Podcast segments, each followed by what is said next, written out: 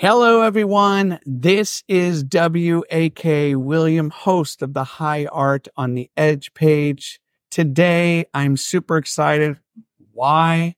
This is surprising. I hop across the pond all the way to Adelaide, Australia to speak with a gentleman that you may be familiar with or not familiar with. Either way, you're going to learn more about this gentleman's craft. His name is Greg Peters. Let's bring him in. Hello, Greg. How are you? Hey, W, how are you? I'm really good, thank you. Thanks for having me on the show. Good. Thank you so much for being a participant on Surprise Cast. Before we launch into this conversation, I do have a quick question for you. Do you know the name Greg Peters and its origin and what it means?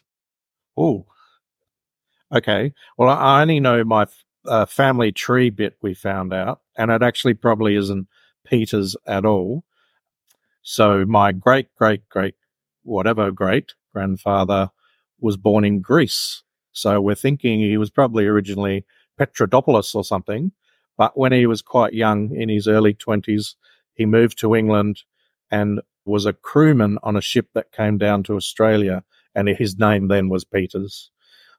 My num, my mum named me Greg or Gregory because she loved Gregory Peck. she she had this saying he could he, the actor he could put his shoes under my bed anytime she said. So i was gregory. But yeah this this merchant seaman they uh, they they got a they were shipwrecked on the off the coast of tasmania and he was part of the crew that saved all the passengers and so they said, you can stay in Australia now. And he did. And then he moved to Port Adelaide, South Australia, and became a master mariner. So sailing up and down the coast and over to New Zealand. Yeah, married Scottish, English. So I'm a, I'm a bitzer, but I've got a bit of Greek in me. Well, so your name, as I looked up, Greg means vigilant, and Peters means dependable, kind of a rock, a stone. I want to know how those qualities, those characteristics appear in your life. How are you dependable? How are you a rock? How are you vigilant? So dependable and vigilant. Dependable. I turn up for work most days. yeah, I don't, as in Australia here, chuck a lot of sickies. So I'm pretty, yeah, pretty dependable. Definitely is the word at work. So I, I do have a good work ethic you know, it's nine to five, and then after that, I just do my thing. But I don't know about a rock. Yeah, I've moved around to a lot of different houses, so, but I've I've stayed in the same city I've been in since I was four years old. So, call it dependable, call it boring.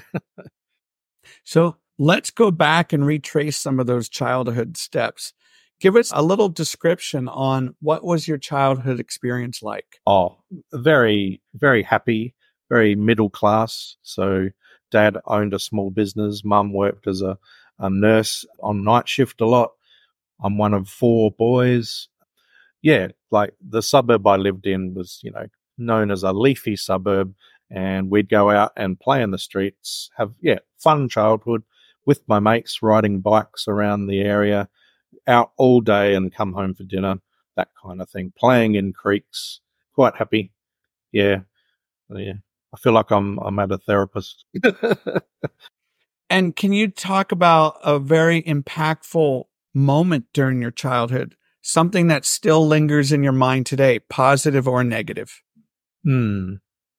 Well, I remember once down at the end of our road, there was a park and there was this big beehive there. And I was there with my older brothers. I'm the youngest. And they were throwing rocks at the beehive, of course, as you do. And finally, one rock hit it quite hard. And suddenly the bees started coming towards us. They all ran. And I was just, I don't know, like a deer in headlights staring at it. And they got they attacked my face and I had multiple bee stings and they were just laughing, of course. But yeah, ran home to mum crying. And, but yeah, I was in, I was in a bit of pain for a while there. So with that experience, tell me the role your parents played in your life in terms of you growing up either loving sports or music. How did they kind of foster and nurture that? Hmm. So mum was a nurse, so I guess she was always very caring by by nature. Yeah, but I got to say they didn't because I was the last one. I, I, think they maybe forgot about me a bit. so yeah, it wasn't a bad experience. It was just there wasn't a huge amount of input. Like you know, I, I didn't have any dreams or whatever, but I was never kind of encouraged. I was, I was there was interest shown in how well I was doing academically at school, and you know, just a good on you, or you know, hey, you better buckle up. In sport, I played a lot of sport, so cricket and footy, like Australian rules. Did rowing, but my parents never came to any events, any any matches. My older brother took a little bit more interest, and he used to take me for kicks at the oval, kicks of footy, and develop my skills in that way. But yeah, uh, my parents were, you know, again that solid rock foundation, but nothing in a very influential kind of manner. But I'd probably say that, and I, on the outside, I've I've picked up a lot of traits of my parents. That yeah, and tell me, I know how much you love music. Uh, it's very clear. But when did that all begin? When were those seeds planted? So, mum and dad weren't huge music lovers, but we did have an old, big wooden record player. So, you know, they had things like James Last, Nana Mouskouri, but we did have a, a couple of the, like Bill Haley and the Comets would get a play, Nutbush City Limits when friends came over and we do that, that dance.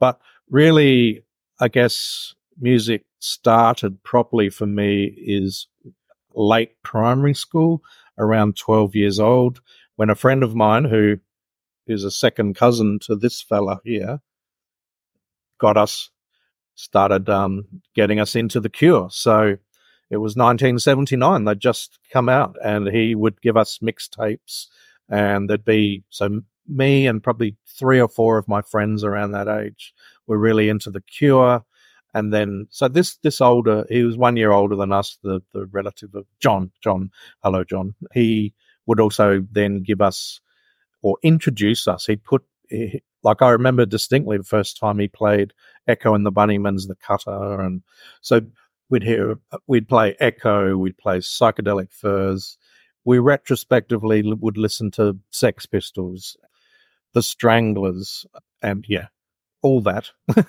a lot of English post punk, punk. Okay, so music starts to grab hold and starts to shape you. Start attending some shows. Obviously, the your library of knowledge starts to expand quite a bit with music. So, when did DJing start to rear itself in your life? It wasn't until uh, I was about 22, 23 so in between, so being being that this is my theory anyway. With unless you had a lot of money and unless you were able to purchase physical releases by albums, I think it, our our our music, my music anyway, was a lot more narrow. So I really there was Midnight Oil, The Cure, maybe there was only three or four, five bands I was into in my teens, and basically the cure was it, like wait hanging out on every release to come out. So up to about, and then I started. Well, okay, yeah. So it's around the so disintegration came out, and I was still just pretty much very narrow in my my view of music. And then I guess 1990, yeah, there's a local, there is still a local alternative community radio station here in Adelaide, which has been operating since the 70s. It's called 3D radio now. It used to be called Triple M when I first started there. Well, I went along to a day where you could become an announcer and you'd go along for, for training for that.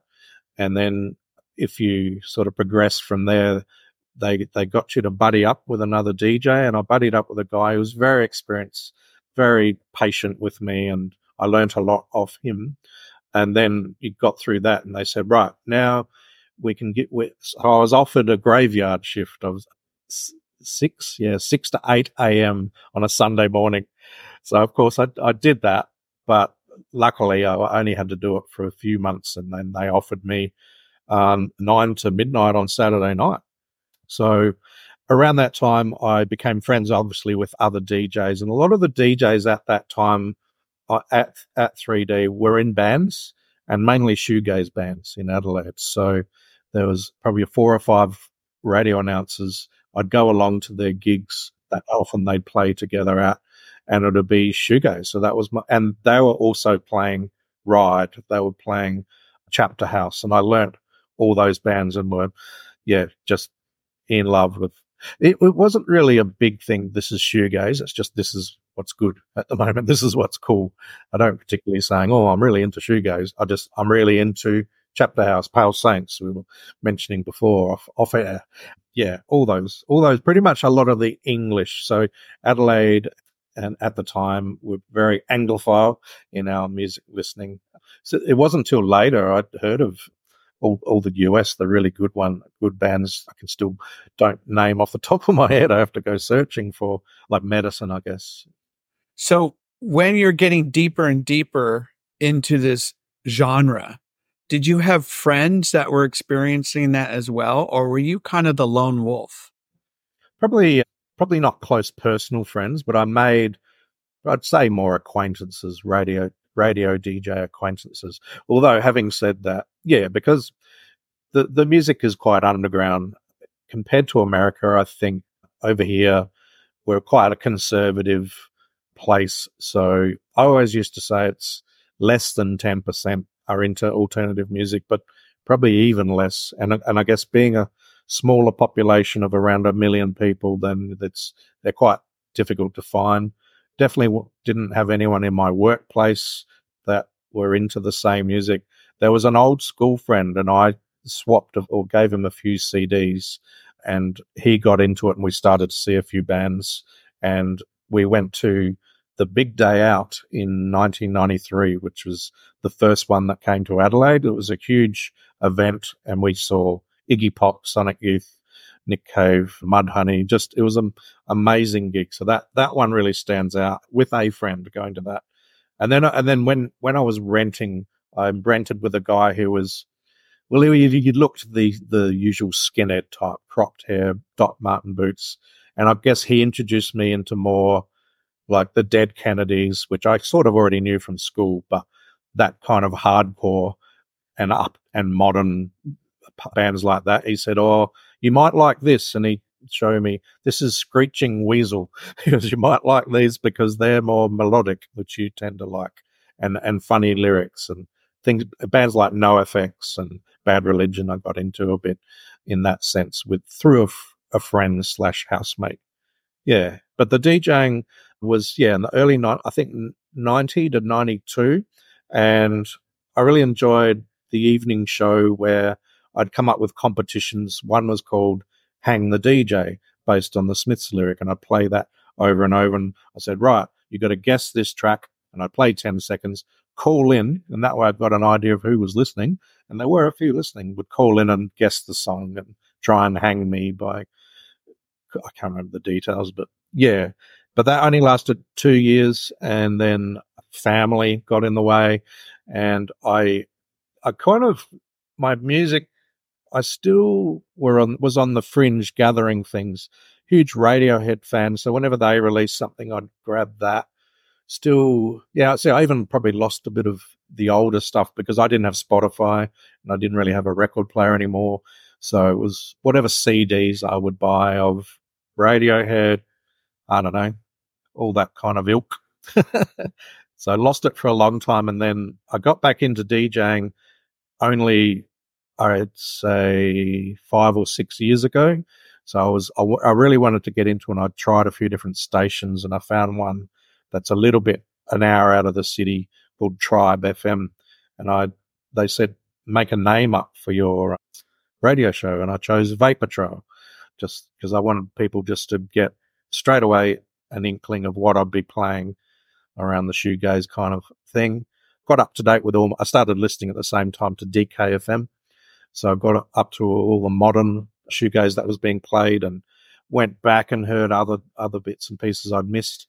And yeah, did that radio show for Saturday night again. It was I think six to nine p.m.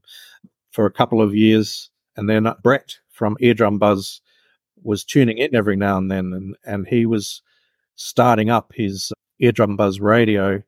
And he said, Oh, do you want to do a one hour, once off special on the show? You can do Australian bands if you like. And I said, Yep, happy to do that. I did that. And then he asked me to go full time after that. So kept the Vapor Trail DJ kind of uh, moniker, I guess. I've had the good fortune of interviewing several DJs, and I always ask them the same question, which I'm going to ask you. So while you're DJing, what is that? What is that thrill people talk about? What is that rush?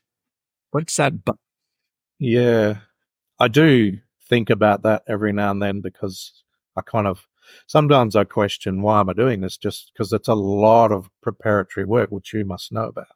And then you look back and you think, well, how many people have I reached with this? So you do kind of, well, I do, I, I quite second guess why am I doing this? But all it takes is one person or one listener saying, wow, I've never heard of this band. You've introduced that to me. And that's all it, like, that's all it is to me.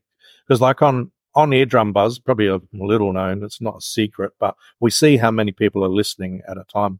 And I just always say, as long as there's one, then you know that person could either be, you know, a, a, pure listener, I call them, that not in a band, but they they might enjoy something and either buy it or just tell their friends about it, or they could be in a band, and this would be probably a bit egotistical, but it could be like, oh yeah, I want to write something like that, or, or you know, but who knows? Yeah, but yeah, the uh, the thrill of that is is the people. I mean, in the end, I'm just usually playing music I love, and I'll listen to it if there's no one else, and and I, I'll I listen over and over a playlist before I really lo- upload it, just thinking, yeah, that's a good song, or oh, actually, I don't really like that song. I'll cut it. So it's all about my taste in the end. I mean, and yes, I, I do definitely try to promote new stuff and local stuff. So I might give a little slack there, but we may talk later about the gigs I've organised and DJed at too. So a similar thing there, like you, the band plays, everyone goes outside for a smoke or fresh air, and you're DJing, so there's hardly anyone there. But those moments where someone turns around and just a thumbs up, you know, like they're enjoying it, or they come up and say, "Who's this?" and then you, you give them a Spotify link or so yeah, they're they're the they're the reasons. So what are the attributes, the characteristics of what you think makes a good DJ? Um gosh. I think your overall knowledge you you really do need to hold back who your favorite bands are, still follow them and new releases, but really seek out seek out that sounds a bit star trek seek out new worlds. Yeah. And just yeah be open open minded and not just start a song and go uh, yeah, be willing to go at least halfway through it or at least until the vocals start. Just be open minded be try to keep your ego out of it although i just sort of said before i'll play what i like but yeah you see, it's different. And in other, I DJ a bit with old school friends. Sometimes we catch up on a Wednesday night and have a barbecue. And I'll, I'll prepare playlists for that because that's a different audience. They're still into Midnight Oil in a big way. A few of them are into The Cure, but others hate The Cure. So it's, I've got to be a bit, that, that's where actually more than anything, I cater for an audience being around my old school friends. And I'll play, I'll occasionally play stuff that I don't really like. See, big. I know a lot of people in the states and around the world love INXS, but I don't like them. I mean, maybe they're really old stuff. Shove it, brother. Just keep walking. That's all right. But I don't like INXS. But oh, that would be a band I'd play around my friends. There'd be one song, and I might skip it halfway through. No, never, never. That's another thing. If you're a good DJ, you must always let a song go all the way through when I talk about being a DJ, when I'm at work with my earphones, if someone taps me and asks a question, I have to always pause. Then I always have to go back to the start of it. So you've got to hear a, a song in full. I don't know if that's a trait of a DJ. And in terms of flow, I've heard that word come up time and time again. How much how much do you believe in flow and tempo of the the organization of, that of that playlist? Yeah, somewhat, but for me, it's more quite subconsciously. I've heard Simon LeClair, that brilliant DJ on DKFM who's been on your show, talk about flow a lot, well, once or twice maybe. And I've heard others talk about flow. And even on our live show, we'll get into on, on Eardrum Buzz. My, one of my colleagues, Megan, says, I'll move that up the order of the, the, the queue because it'll flow better. And yeah, usually she's right. But I think to myself, I spend so many hours just getting it together. I, yeah, I don't spend a lot of time on flow. Maybe that pre-listening to the playlist, I might move one around, one or two around. But to me, I think I like to go a bit of light and then dark, up tempo, down tempo. So I wouldn't do all down tempo in a row. But other than that, I think any song is can be played after another pretty much. I'm not too strict on that. Talk to me more about eardrum buzz and vapor trail and all that. Yeah.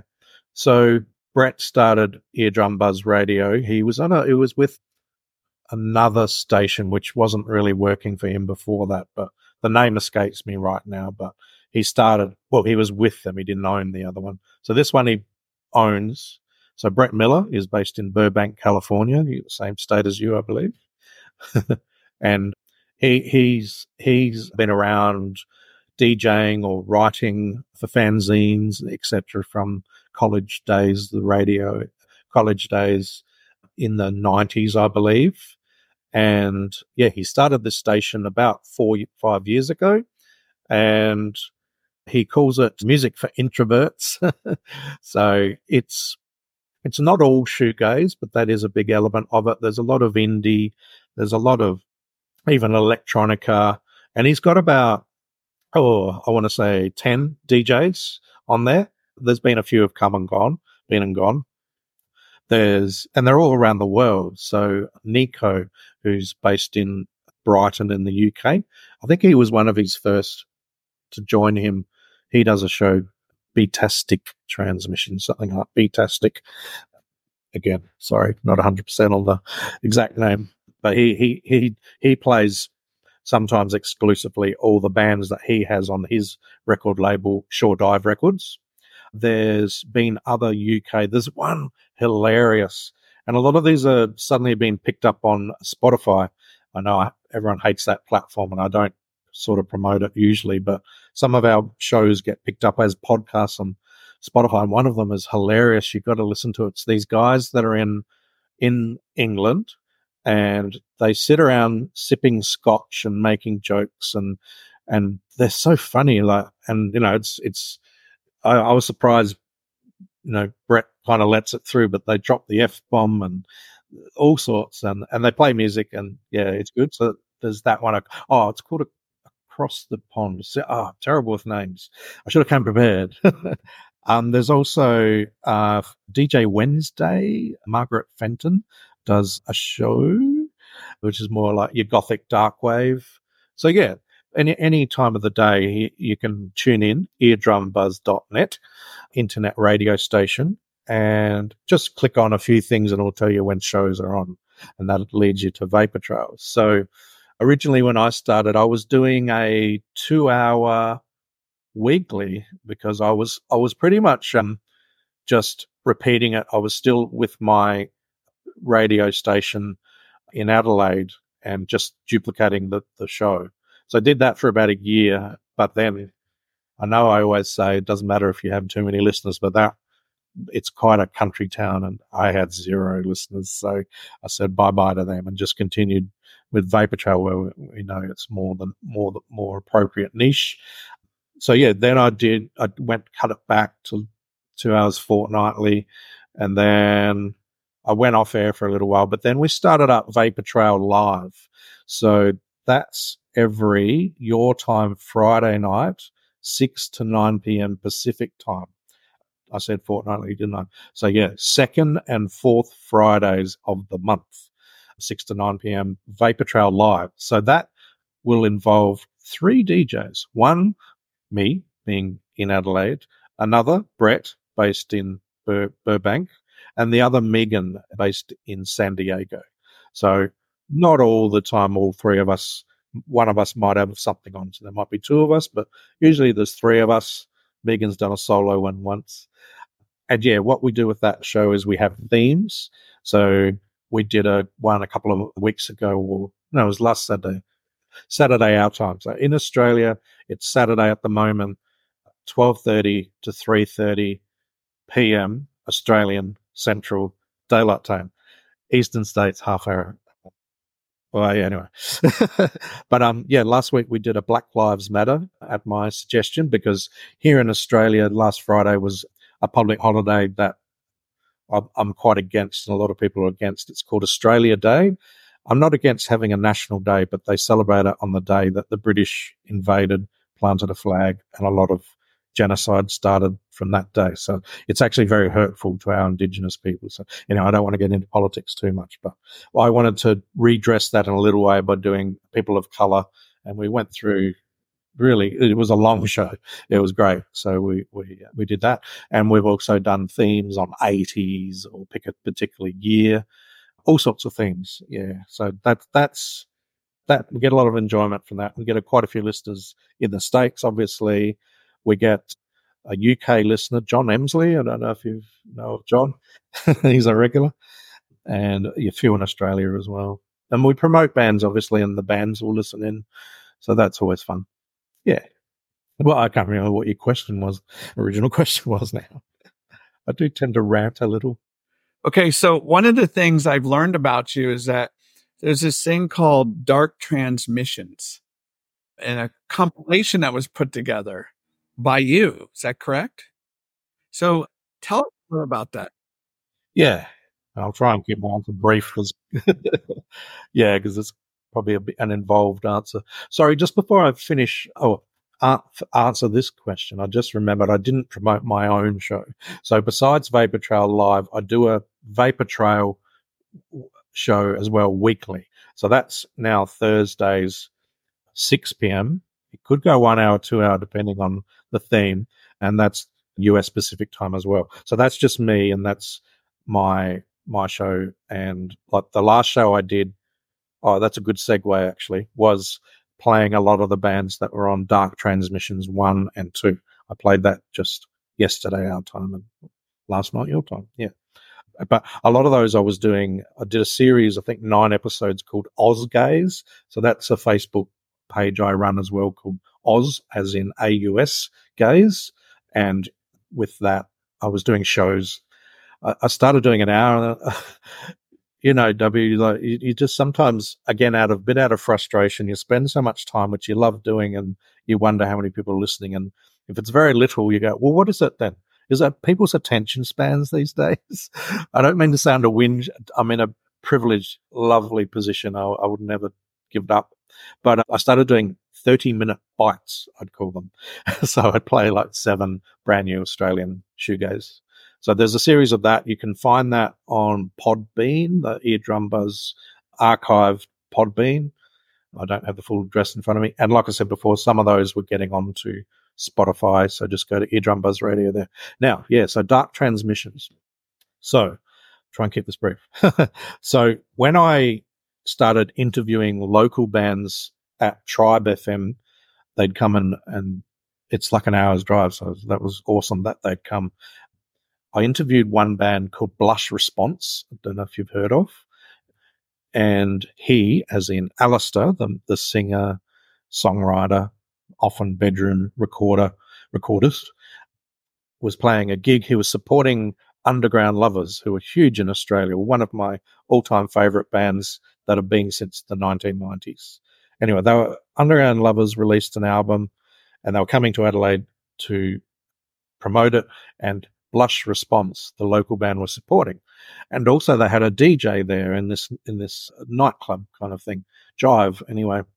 And so th- I saw this. I knew the name of this DJ. Just he was on the public broadcaster, but he was playing all this cool music, and people were turning to me and oh, that's that B fifty two song, blah blah blah.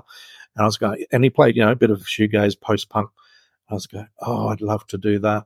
So anyway, I mentioned to Alice that at your next gig, please think of me. I'd love to DJ. And he goes, yeah, of course. But nothing ever came of that. So I thought, oh, I've got to get on the front foot a bit more here and I should organize a gig and then I'll DJ at it. And, and so that's what I started to do. I started, yeah, a few different venues, a few different bands. And finally we locked in February 2021 at the same place I saw Underground Lovers with the DJ. And I had, or we had, because I got help from the bands, four bands, three from Adelaide and one from Melbourne, who drove across. It was it was mid COVID. They had to rush over the border and get a test and wait to be. It was quite shambolic, but in the, I DJ'd at that. But going back a step there, one of the bands said, "Oh, we need to get a poster or at least a Facebook banner."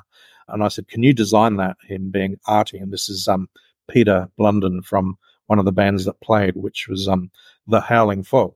So he designed this really if you look on Bandcamp now, it's still there, and and look up Dark Transmissions, his um, kind of psychedelic swirly thing.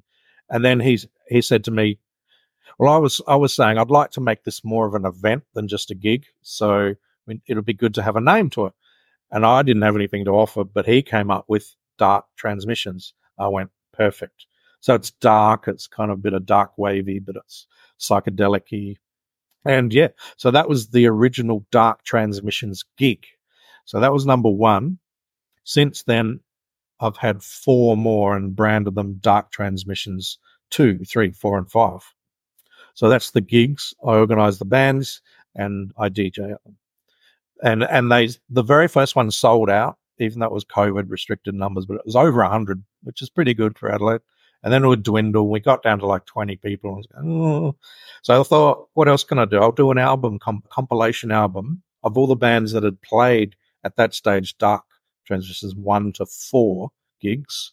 And I, I sought out first Nico because I knew via other bands that he promotes in Australia that he has on his label. And I said, what about a compilation album? He went, yeah, that's awesome. And then he actually came up with the idea when we were talking about, should we just make it a pay as you go or, or put a, and he goes, just make it free. I've done free before and you get, put it towards a charity. Think of a charity. So I asked around a little bit, but came up with a charity in Australia is called Support Act. So they they they help people in the music industry, whether they're not working due to ill health, mental illness, or even COVID at the time, whilst it was, still could be COVID, they help them out. So they're awesome, great charity. So then I just did the old messenger messaging off to all these bands that I had put up, I guess, as gigs. I think two of them didn't do it, didn't want, well, they wanted to do it, but they reckon their record label didn't, you know, wouldn't agree being on two different labels. So that's fair enough. But I got, I think I got in the end 14 or 16 anyway on Dark Transmissions 1. And that was released on the 30th of June 2023. We, we sold, well, people donated and we raised over about $300. So that, that's cool. Wouldn't have had that in the first place. So could see the downloads there in about the high 30s amount. So yeah, that was Dark Transmissions 1. And then, then uh, towards the end of last year, I thought, I want to do a Dark Transmissions 2 album, but this time not just bands I've organized just any Australian bands that I love. So I, I went out to all these bands I really liked, relay tapes, and you know I went all around Australia. I tried to get a Perth one, but I, first they said yes, but then they said no. Well, they just didn't. Look, you got to chase these people, and they just don't answer you. And that's okay. That's all part of it. And then I, but I got quite a few. So uh, there's 21 on this new album that's just come out on the 26th of January, ironically, that Australia Day. And so far, we've out, outdone the previous one by raising, I don't know the exact current figures from Nico, but the downloads are up to like 57 downloads instead of 40 or 30, high 30s, previous one. So yeah, it's pretty, and, it, and it's, you just see on Facebook, people are sharing it. And there's been like, you know, Shoegaze albums of the year. The first one made that shoegaze albums of the month. It's made January. So yeah, it's pretty pretty exciting. I love how you're always in the trenches. You know that expression, right? You you roll up your sleeves, you get dirty, you got to do what you got to do. That seems to be part of what I was trying to get to earlier about kind of this vigilance, this determination, this that rock that you know and things aren't going to go smoothly, but you're still going to stay the course. You're going to weather through the storm and you just keep pounding and pounding away at that. And that's something to be very admired for. Yeah. And I know it's not easy. Nothing about the arts is easy. you know. Actually, yeah, it's funny you mentioned that too, because what the the last Dark Transmissions five was only a few weeks ago, and one of the band members in I hadn't met but introduced himself, and he said, "Gee, Greg, thank you so much for putting this all together." He said, "It must have been like herding cats." Besides laughing, I thought, yeah, that's pretty apt for all this music stuff we do. It's herding cats. what do you prefer? What do you prefer, organizing or DJing? That's a tough one. Yeah. DJing is my ultimate radio. And if I could have a permanent gig DJing to people who liked my music, that would be the ultimate, you know, not, not even weekly, fortnightly or monthly at a, at a club and just DJing. That would be great. There's a guy in Adelaide that does do that. He, and he does the old indie Smith's Cure kind of things and he gets good numbers his he he puts shows called How Soon Is Now, and he gets the people of our age or yeah dancing away. So that's pretty cool. But my, I'd I'd probably want to go more down the noisier side. It must be such a difficult profession because of the sheer volume of people that are in it, and also how to maintain your audience. Like, how do you do that? Oh, that's yeah. If I knew that, I'd, I'd be selling out the entertainment center here, or not. Not not. That's the wrong word. I'd my big ambition at the beginning of the organizing gigs was one day to have a shoegaze festival, like a two day big outdoor event at an oval somewhere where tens of thousands would come. But, uh, you know, still got to have a little bit of that dream. But I just know it's probably very highly unlikely. I don't know. Just keep plugging away, like you do in any any job. Be well, what's the fancy word they use these days um, in management? Oh, it's kind of like flexible. Hmm. Yeah, flex. Pivot. That's it. I heard. I overheard that some management manual. Oh, you wankers. but it is. It does make sense. Pivot. Just whatever comes your way, you either capture or you block, you glance away. I don't know. I, I don't really have any. I just, in the end, I just, I'll just keep doing my DJing stuff on the radio. Brett's been awesome. So we, even if I just come down to doing the, the Vapor Trail live every second Friday and fourth Friday of the month with Megan, and we, we have a great rapport there and um, have fun. That's the main thing. Don't you think, though, in any industry, any business, connecting with your audience is so vital, making them feel heard, making them feel like they have a voice. And I'm not suggesting you don't do that because clearly you come across to me as someone that's very embracing, accepting of people. You want to learn, you want to grow in this in your field.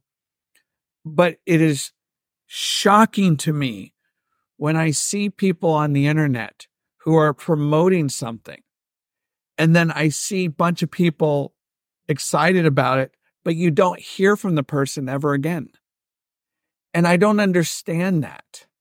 Like, don't you? I understand it takes time to communicate. Chrissy Vanderwood is so good at this. Yeah. The DKF, DKF, DKFM team which I'm more familiar with, there seems to be that connection with the audience. Can you speak to that? Oh, for sure.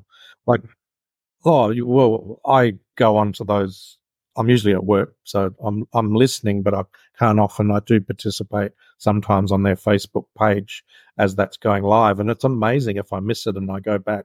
They've had 300 like comments plus, and I'm sure that that's what Greg Wilson I think does really not drum into, but really want that connection with people, and it a lot of it would be around how many comments we at eardrum buzz, eardrum buzz for Vapor Trail, and, and most shows I believe try to emulate that in a sense. We have our Facebook page for that particular particular show, excuse me, and we encourage, you know, we send out, you know, to people that have listened in before, hey, we're here now, and yeah, we quite often sometimes might get a hundred or so comments. So that's definitely one way to connect. There's so many, obviously, other ways um, via Twitter X or, and and whatever, uh, all those social media platforms. But you're right. It a lot of it also comes down for me, I think, with though, and that's why I'm happy with how the Dark Transmissions albums have come because and the gigs where I speak, I go to gigs and then I speak to the band members I've become friends with, and they'll ask, "What's what's happening with you? What are you doing next? Have you organising another gig?" And you know their enthusiasm, I I draw off. I go, "Wow, yeah, okay," because I I did originally draw a line through Dark Transmissions 4 gig because I had Dark Transmissions 1 album playing all those artists. But then when I said that to someone, oh, that's a shame. Like, and someone said to me, you should do it full time. You should get arts funding. You should p- pay money on, on, on Facebook to, to, you know, increase the event sort of blah, blah, blah. And thinking, oh, I got a bit exhausted thinking about it. And, you know, if I was retired, maybe, just speaking to that the other night to my friend Georgia here last night, saying, and she said, Oh, you could retire in 10 years. I went, But what would I do? And she said, Hello, look at all the music stuff. You know, like, yeah. but it's about real connections and it's about the balance of real connections and, and social media, I think you're wearing a Cure shirt. Obviously, I know what the Cure means to you. I want you to tell me two to three albums that have had significant impact on your life. Oh, okay. Here's something I prepared earlier.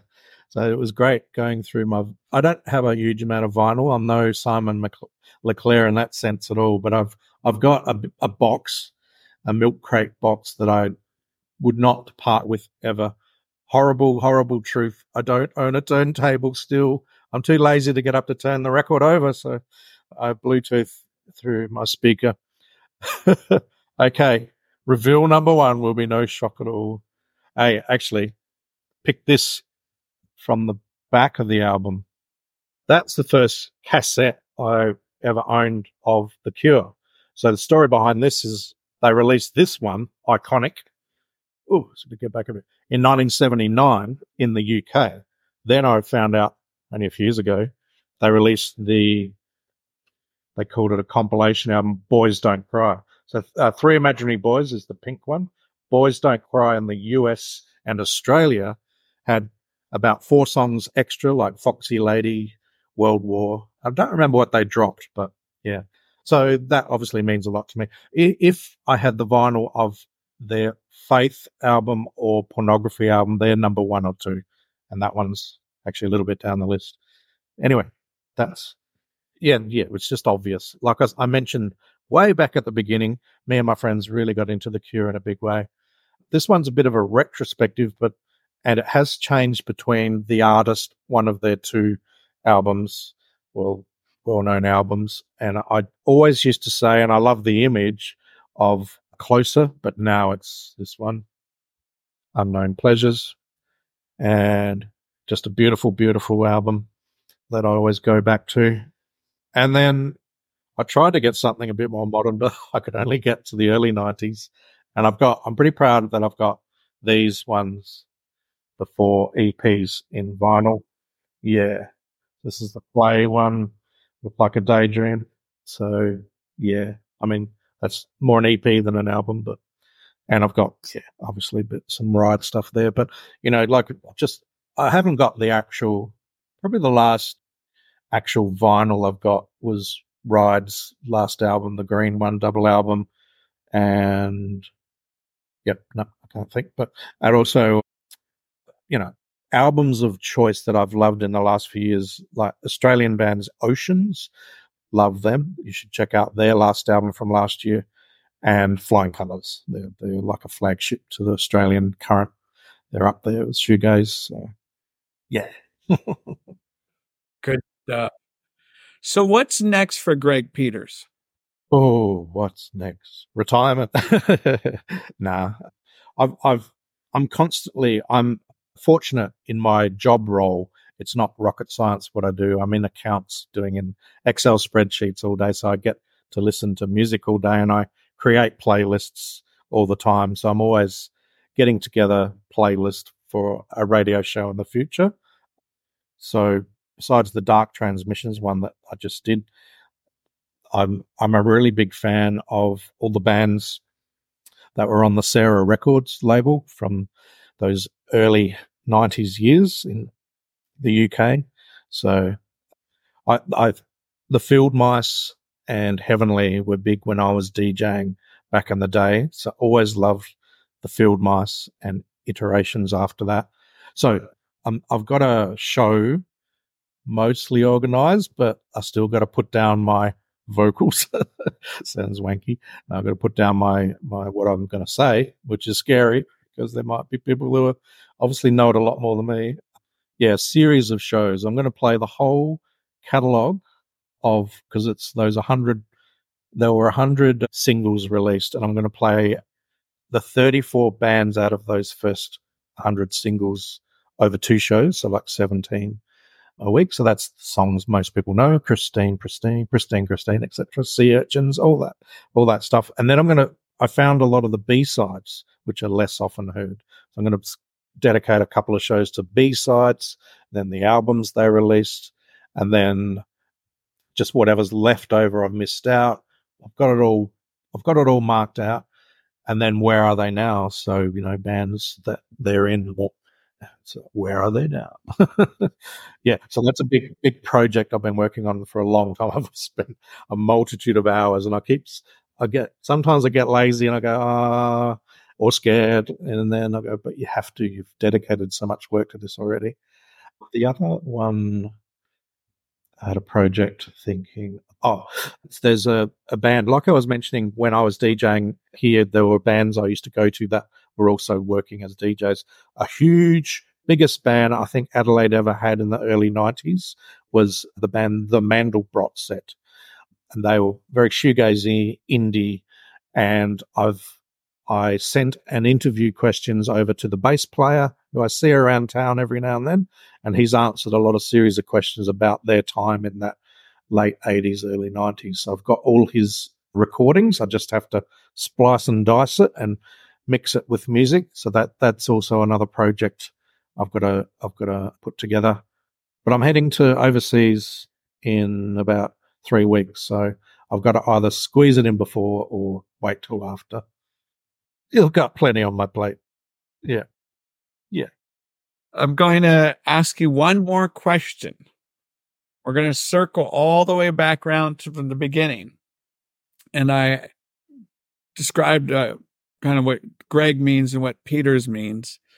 And in terms of your vigilance, your your your willingness to really explore bands, music, and all of that, it's I know what I've learned about you so far, Greg, is it's important for you to share and express your love for music. That's very clear to me. And I, I admire that quite a bit. So you said something like, well, I don't know if I should go through with it. Just sounds so overwhelming. Why wouldn't you? You have so much vim and vigor and passion. I know it can be a headache. I know it's a daunting task. That's my question to you. Why wouldn't you? You've got the tenacity.